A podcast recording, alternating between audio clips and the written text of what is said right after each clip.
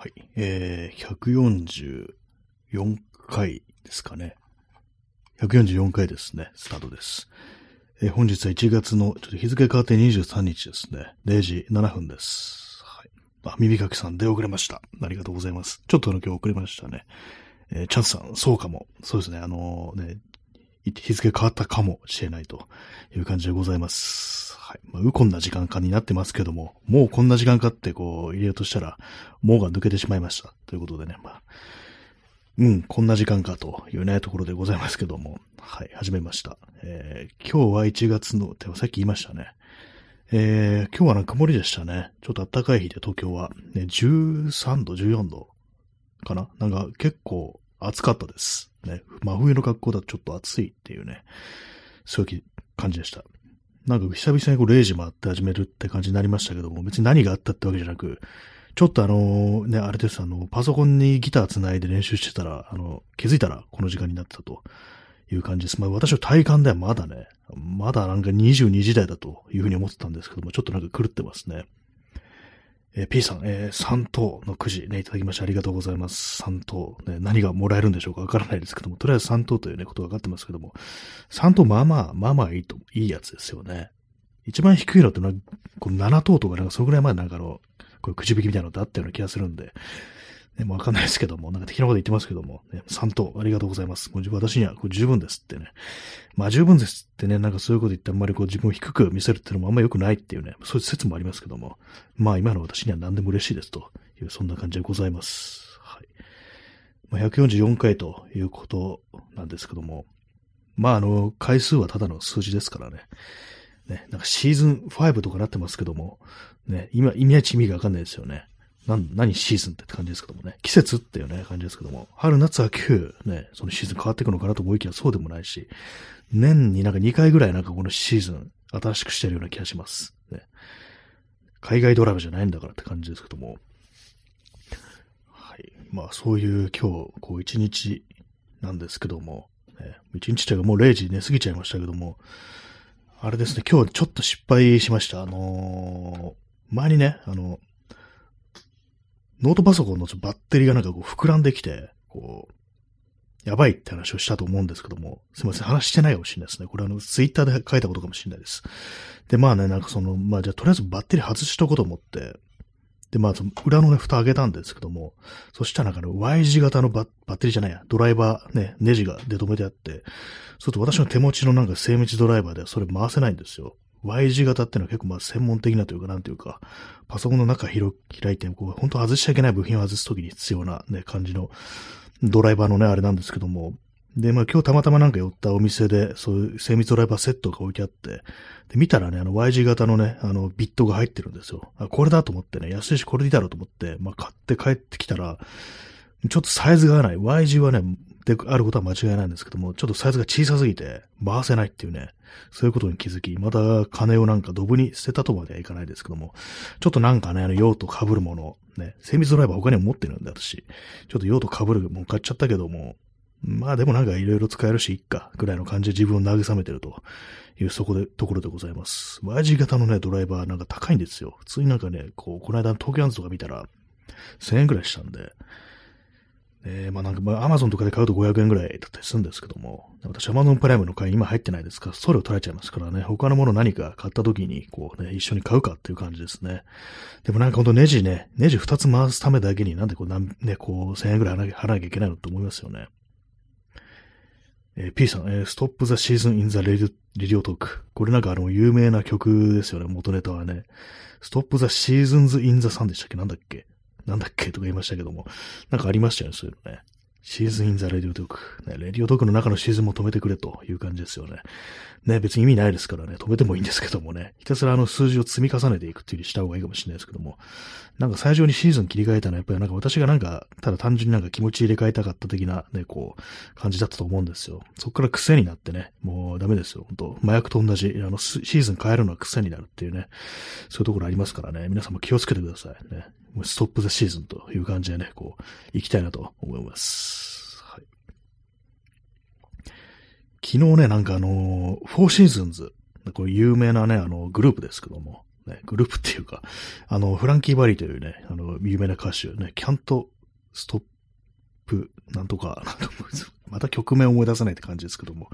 あれで有名な人ですけども、ね、改めて聞くとね、うわ、なんかこの人声高いなって思ってびっくりしますね。なんであんな声高いんですかね。って言っても、まあそういう声なんだからってところでしょうけども、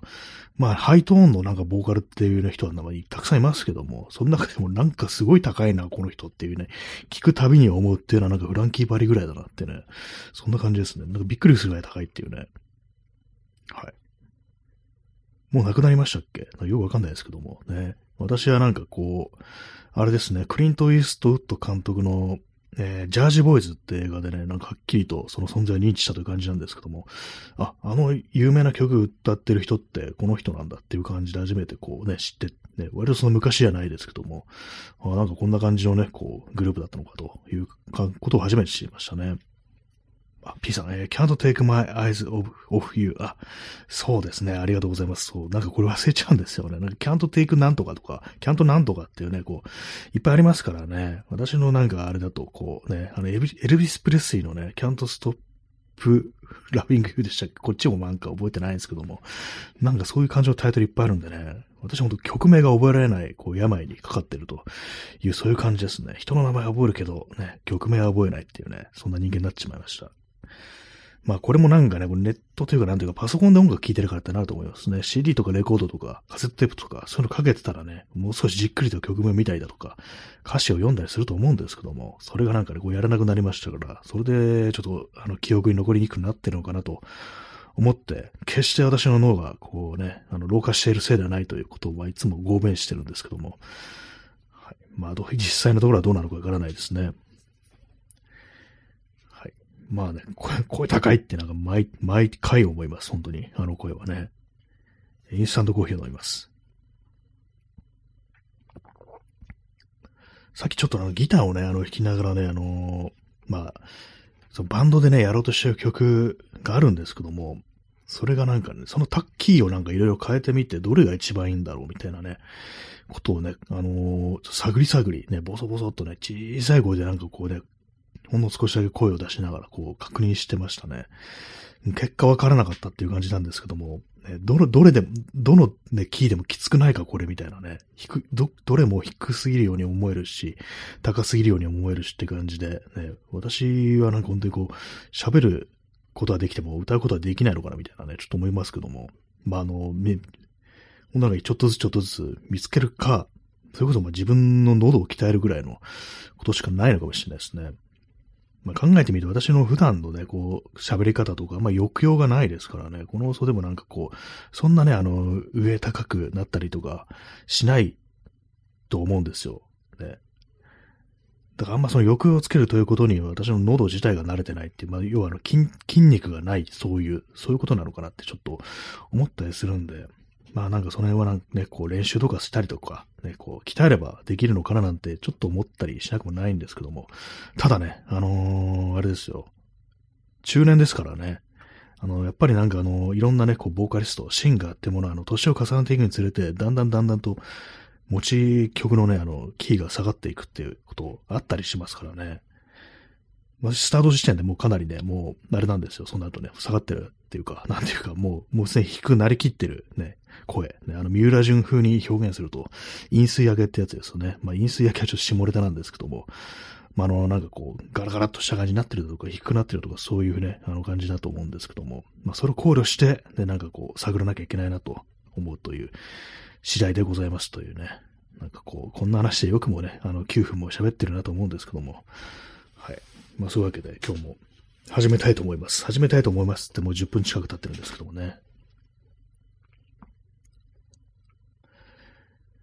やっぱりなんかあの、その、自分で曲作れたらいいなみたいなこと思ったりして、なんかね、こう、考えるんですけども、今日ね、あの、昼間、なんかね、ふっとなんか、なんかこう頭の中でね、あの、いろんなこう曲を再生するわけですよ。そしたらなんかその中からね、こう、まあでもね、あの、素人ですから、ほんとなんか、既存の曲との、なんかちょっとね、あの、キー変えたみたいな、なんかそんな感じだと思うんですけど、なんかちょっと思いつきそうだったんで、あ、これ今ギターが手元にあったら、ちょっとね、なんか音取ってメモっとくのになと思ったんですけど、その時外にいたもんですから、やばい、早く、こう、帰ね、こう、もう帰ってね、こう、メモりたいとこだけど、ちょっとまだ今、外にいるしなってこと思ってて、でもまあ忘れないように、ね、こう、頭の中でずっとループさせてたんですよ。そしたらなんかちょっとイレギュラーな用事が入ってね、ちょっと人と会うことになってしまって、でね、喋ってる間、ああ、なんか、やばい、忘れそうだとか思いながら、ね、ずっとなんか脳内ループして、ね、喋りながらね、はいはいはいはい、そうですね、みたいなことを言いながら、こう、ずっとね、こうループさせてたんですけど、ね、な、なんとかこう忘れずにね、今日、なんか結構バタバタしてて、忘れずに戻ってきて、で、こう帰ってきてね、こう、メモ帳に書いたんですけども、書いたらね、なんかすっごいどうでもいい感じにこう思えてきました。あんま良くないっていうね。良くないも何も、あの、本当なんかあの、コードみたいなものとかしかないですから、まあ出来上がってないから仕方ないんですけども、なんか全然つまらないな、みたいなこと思っちゃったりして、まあみんなそう思うのかもしれないですね、最初っていうのはね。はい。まあそれがちょっとメモるということがなんかちょっと習慣にできたらいいなと思いました。P さん、えフランキー・バリの歌声、山田康を連想させますが、実際には似てないですね。ああ。そうですね、そうですね、高いですもんね。なんか子供みたいな声ですよねって言ったらなんか変な言い方ですけども、なんか本当にこう、大人のね、男性が出してる、こんな声が高いやつ、なんか特殊な声だなっていうね。こう、単にハイトーンであるとか、うまいとかを通り越えたらなんかこう、ちょっと普通じゃない声を出してるこの人みたいな、そういう感覚ってものはなんかフランキー・バリのね、声に感じるんですけども、山田康夫あれじゃないですか、ルックスですかね。なんかちょっと顔の感じが似てはないですけども、なんかなんかちょっとその、通じるところあると思うんです、私は、顔に。ね、それかもしれないですね。山田康夫もでもなんか高いっちゃ高いのかな。ね。なんか山田康ね、ルパン三世のね、昔のルパン三世の声をね、入れてた人とか、まあ、あの映画とかね、なんかいろんな機会をやってらした人ですけども、ね、高いといえば高いような気がしますね、今聞いてみるとね。山田康夫。ね。なんか歌もね、あの人歌も歌ってたような気がします。ね、多分 YouTube で聞いたことあるような気がするんですけども、結構上手かったような、なんか記憶ありますね。フランキー・バリね、なんか見た目見ると私なんか布施明っていう人を思い出します。ね。ちょっと小柄で、ね、あのー、ね、歌が上手いっていうね。まあ、その、その2点だけかって感じですけども。ね、布施明も歌が上手いですからね。私の友人がなんかね、カラオケ行った時に、布施明の君はバラより美しいっていうね、あの曲歌ったことがあって、あれもね、確かかなりすごい高いね、声出すと思うんですけども、結かなりね、これちゃんと歌えてて、すごいなって思った記憶がありますね。はい。ね、歌が歌える人はすごいというね、そんな話でございます。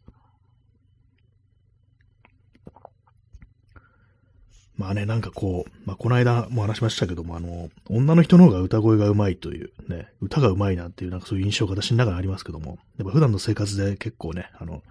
声を作ることを求められてるからかなと思ったんですけども、あとまああの、ね、これあのツイッターでこう書いてらっしゃる人がいたんですけども、結構まあ抑揚をつけるからじゃないかなっていうね、なんかそんな感じのニュアンスのことをね、こう書いてる人がいて、ああ、なんか確かにそうかもしんねっていうね、抑揚っての大事なのかなって思います。私はなんか喋るときなんかあんまこうね、上下させないっていう、ね、感じしてるんですけども、まあ、お経みたいな感じですよね。言ってみりゃ。ね。お経はなんか上に上がったりね、あんまりこう、下が下がってとかしないと思うんですけども、ずっと平板な感じのね、こう、フラットな感じでこうずっと喋ってみたいなところありますから、ね、まああんま耳に刺さらないみたいなそういう利点はあるかもしれないですけども、ね、あんまこう強調したいだとか、ね、ちゃんとね、こう音を合わせたいみたいな、そういうのは苦手かもしれないですね。なんか結構喋ってる時にね、男性、男の人でもね、なんかあの、喋り声とかに裏声がなんかたびたび入る人いますよね。なんていうか、最初の一文字が、なんか妙に高いみたいな、なんか今みたいな喋り方する人いると思うんですよ。ね。なんか、ね、こう、最初の、あのー、一音だけが裏返ってるみたいな、なんか、こういう喋り方ですね。いないですから、いますよね、これね。私、こういう喋り方する人ね、なんか聞くと、なんかそれ気になってしょうがないんですけども、こういう人の方が、まあ、歌は上手いのかもしれないですね。っていうの、今なんかちょっとあの、暗いテスコみたいになっちゃいましたね。そうでございますのよ、みたいな感じになりましたけども、普段からこういう喋り方をしたら歌も上手くなれるかなってちょっと思ったりするんですけども、かなり耳障りは、耳障りですよね。はい。ね。まあ、そういうわけで、こう、ね、人の喋り方ってものもいろいろあるな、というふうに思います。でもなんか本当裏返る人、いや YouTube とかでね、なんかあの動画とか配信してる人で、こう、本当に最初ね、この間たまたまなんかこう、カメラのこと調べてて、そういうチャンネル見てたんですけども、そのね、あの動画配信してる人が、本当最初の1音だけが必ず100%裏返るっていう喋り方をする人で、それがなんかすごい気になって仕方なかったんですけども、ね、な、あれ、どういういきさつでああなったんでしょうか。ね私のね、昔の友人で、あの、普通、喋ってる時は普通なんですけども、あの、聞き返す時に、えっていう時に、えってなんかあの、やっぱ裏返るね、友達がいて、なんか、うん、また裏返ってるな、みたいなことを思いながらいつも聞いてたんですけども、ね、えってね、マスオさん、マスオさんかなって今思いましたが、マスオさん裏返ってないような気がしますね、あのね。ええー、か、あれは。あれは普通の声ですね。まあ、普通じゃないですけども、ね。はい。まあ、普段の喋り方ってものにも結構人ね、いろいろ癖があるのかなと思います。逆に何ですかね、こう、感じの悪い喋り方、嫌な喋り方ってものもあるんですかね。まあね、最初の一音が裏返るってのは、ちょっとしたま癖があるというだけであって、別にね、その人がなんか悪い人には、だったとかそういうことは一切思わないんですけども、世の中なんか悪そうな喋り方ってものももしかしたら、こう、あるんでしょうか？ね。まあ、土葬を聞かせてるとか、ね、車を巻いてるとか、まあそういうのはあるかもしれないですけども、それはまあなんていうかちょっと違う問題として、単純になんかこう喋ってるだけでなんか嫌な気持ちになってくるっていうね。でも結構なんか人間の声ってこう重要らしく、結構あの、こういう風なあのラジオトークみたいな音声コンテンツだとか、あとまああの、YouTube みたいな、まあそういう人が喋ってるコンテンツっていうのは、あの、まず、その人の声が自分に合ってないと、人間ね、なかなかそう、見る気にならない、聞く気にならないっていう、そういうものだっていうふうにこう言ってる人がいて、まあなんか自分の好きなね、そう、そういうね、音声コンテンツだとかね、動画やる人とかでね、まあいろいろいますけども、まあテレビとかでもね、あの、いますけども、この人声が嫌だけども、聞きたいなっていうのは、あんまないような気がしますね。やっぱ、これ面白いなと思ったらその声も受け入れてるような、そういう気がするので、まあ、ちょっと合ってんのかなっていうね。まあ、積極的に嫌なものを見つけようっていうような話をするのもおかしいですけどもね。皆様の嫌いな声、ね、ありましたら教えてください。お前の風だよとかやれたらどうしようっていうね、感じですけども。ね。わかんないですからね。私の声嫌いっていう人ももしかしたらいるかもしれないですからね。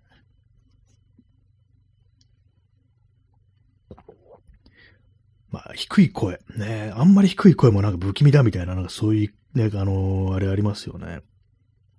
不気味っていうかなんかあの、すっごい声が低い人だと、何かこう、その、その低い部分だ、高い、よく聞こえないみたいな、あの、ちょっと、ね、よくわかんなくなってきました。なんかその、あれですよね。耳障りっていうな感じするっていうね。ある気がします。なんか結構その年配のなんかおじさんの人で、ね、おじさんの人ってお前もおじさんだよって感じですけども、なんかこうずっとなんか低い声喋ってきた人生っていうものを伺わせるようなそういう感じの声だと、ね、何かこうちょっとこう、なんか良くない話してきしてきました。人の変えられないものについてなんかこうね、嫌だとか言ってるのは、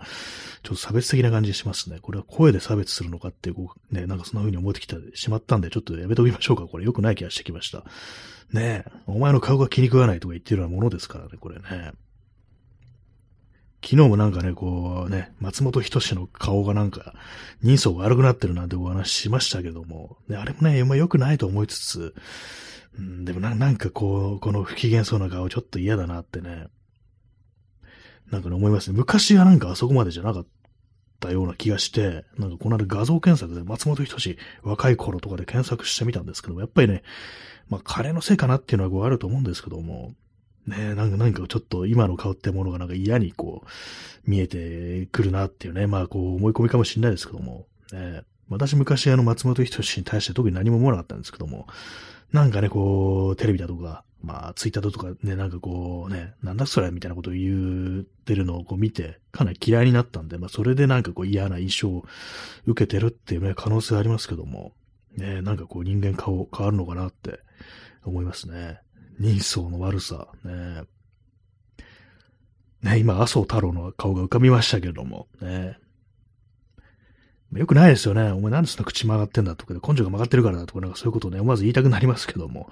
ね、人の顔のことをね、あどこで言うのは良くないっていうね、それはあります。ね、言ってんじゃないかって感じですけどもね、我慢できませんでしたという感じです。ね、まあ、顔を見ただけで嫌になる、そういう、ね、こともまああるけれども、でもわからないからっていうね。まあでも基本的に私ね、これまでの人生で、初対面とかで、あの、やっぱ顔の印象ってあると思うんですけども、なんか、なんかちょっと合わなそうだなって思った人、結構いるんですけども、実際ね、話したらなんか、こう、結構気があったってこと私、割とあるんでね。だからなんか見た目でそういうの決めるってのは、まあ良くないってことは本当なんか実感して分かってるのになんかやっぱこういうこと言っちゃうっていうのはね、なんかこう、よくはないんですけども、えーなんか生理的に無理っていう、ね、な言葉ありますけども、ね、なんかちょっと理解しがたいとかね、パッとね、こう聞くと思ってしがしまいがちですけども、実際自分もなんかね、やっぱどっかでその生理的なんか無理だみたいな、そういう判断はしてるのかなっていうね、まあ無意識なりね、意識に登ってる時なり、なんかどっちでもね、なんかあると思うんですけども、ね、なんかそういう好き嫌いってものはなかなか奥が深いですよね。まあ過去になんか自分の仲が悪かった人と似てるとか、そういう可能性もまああるっちゃありますけどもね。まあただ見た目では人わからんっていう感じですね。しかしなんか人相みたいなものはっていうね、ことでやっぱちょっと考えちゃうっていうね、この最近の、ね、その松本人志とかのね、こう、顔を見て、なんか剣があるっていうかね、こう、への字口でなんかずっと不機嫌そうな顔してるっていうのが、それがなんかシワに現れてるみたいなね。まあ、それもなんかね、環境的にそうなっちゃうみたいなね、そういうのもこう、ありますからね、ほんとね。えー、P さん、思想的に無理。ね、もう生理的に無理とはまた別のね、思想的に無理。それはよくありますね。思想的にちょっと仲良くなるのは無理だみたいなね。これは本当よくあることですね。まあ、ただ、一般ね、こう、世間みたいなもので、いきなり思想が露呈することってそんなないんですけども、ね、あるね、こう、なんかの機会に、うわ、なんか今、言ったこと、引っかかるな、みたいな、そういうのとか、こう、ありますからね。思想的に無理っていうのもなんか、こう、よくあるというね、お話ですね。まあ、昔からの本当ね、あの、仲いいとまでいかなくても知ってる中だと、本当思想的に無理ってね、思った時にはもう十数年付き合いがあるみたいな感じで、切れないみたいなね、なんかそんな感じになることありますよね。スパーンとね、こうね、切って捨てるわけにはいかない。そういうことが、まあありますよね。そういうことってありますよねって、なんかあの、稲川淳二風にね、言いましたけども。インスタントコーヒーを飲みます。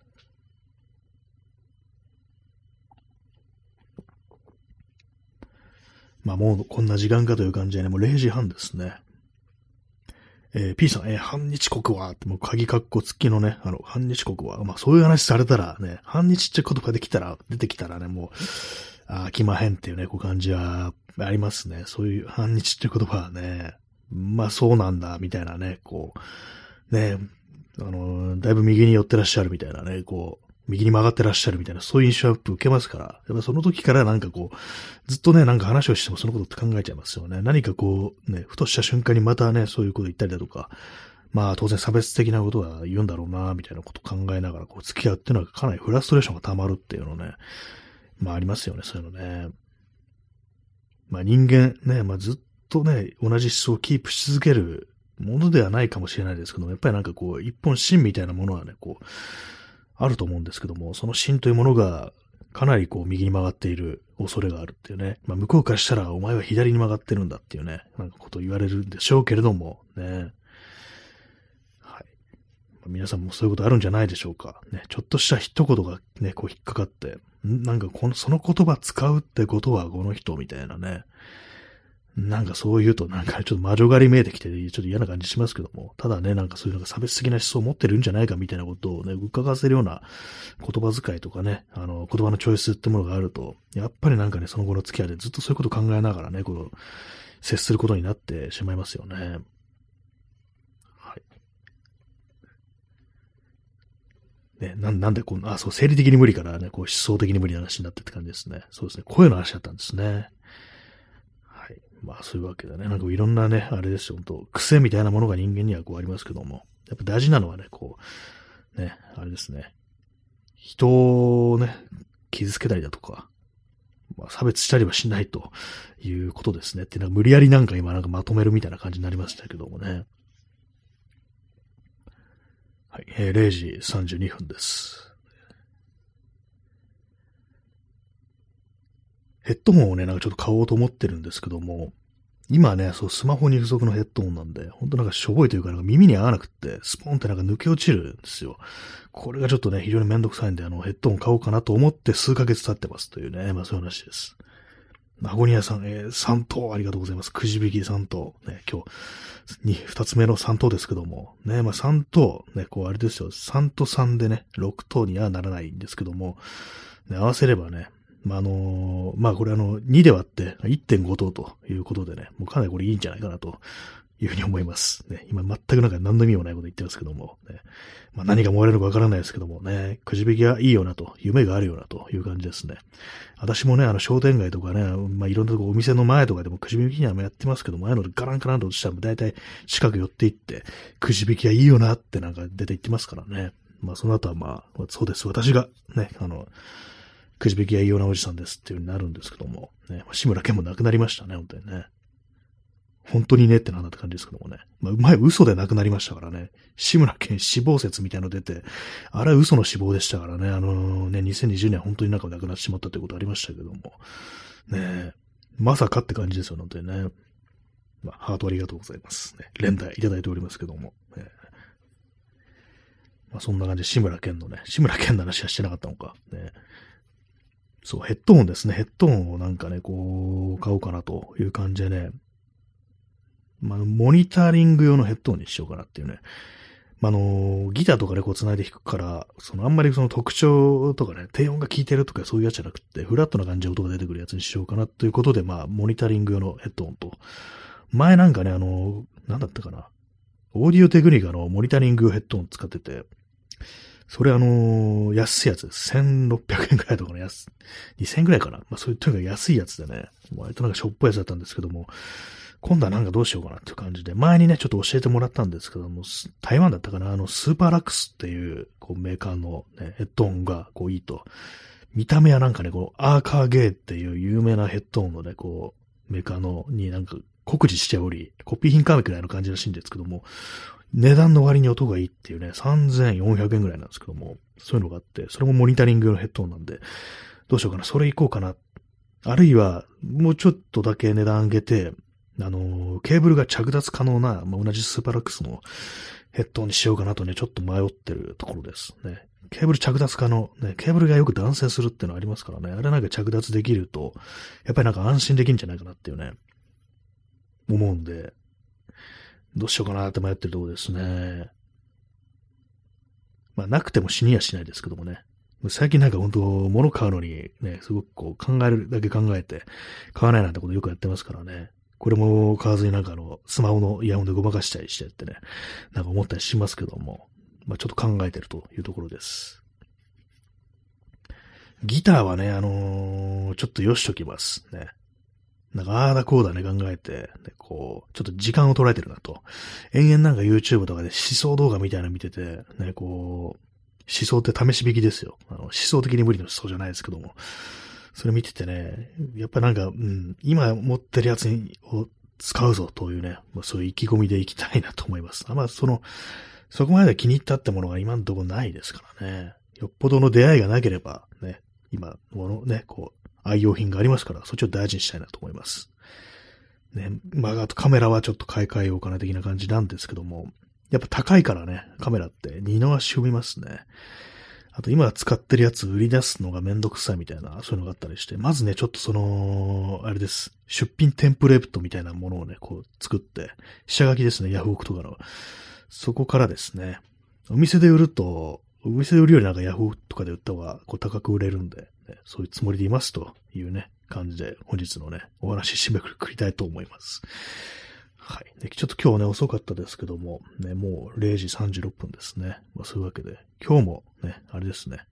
今日一日何々をしました、みたいなね、なんか学校の先生に報告するみたいなね、あの、放送になってますね。なんかこういうの先生あのねっていうらしいんですけども、ね、あの、視聴者さんあのねになってますね。まあ私は大体そんな感じの放送やってますというところでね、本日そろそろ締めくくりたいなと思います。なんか無理やりな感じですね。はい。そういうわけで本日もご清聴ありがとうございました。それでは、さようなら。おやすみなさい。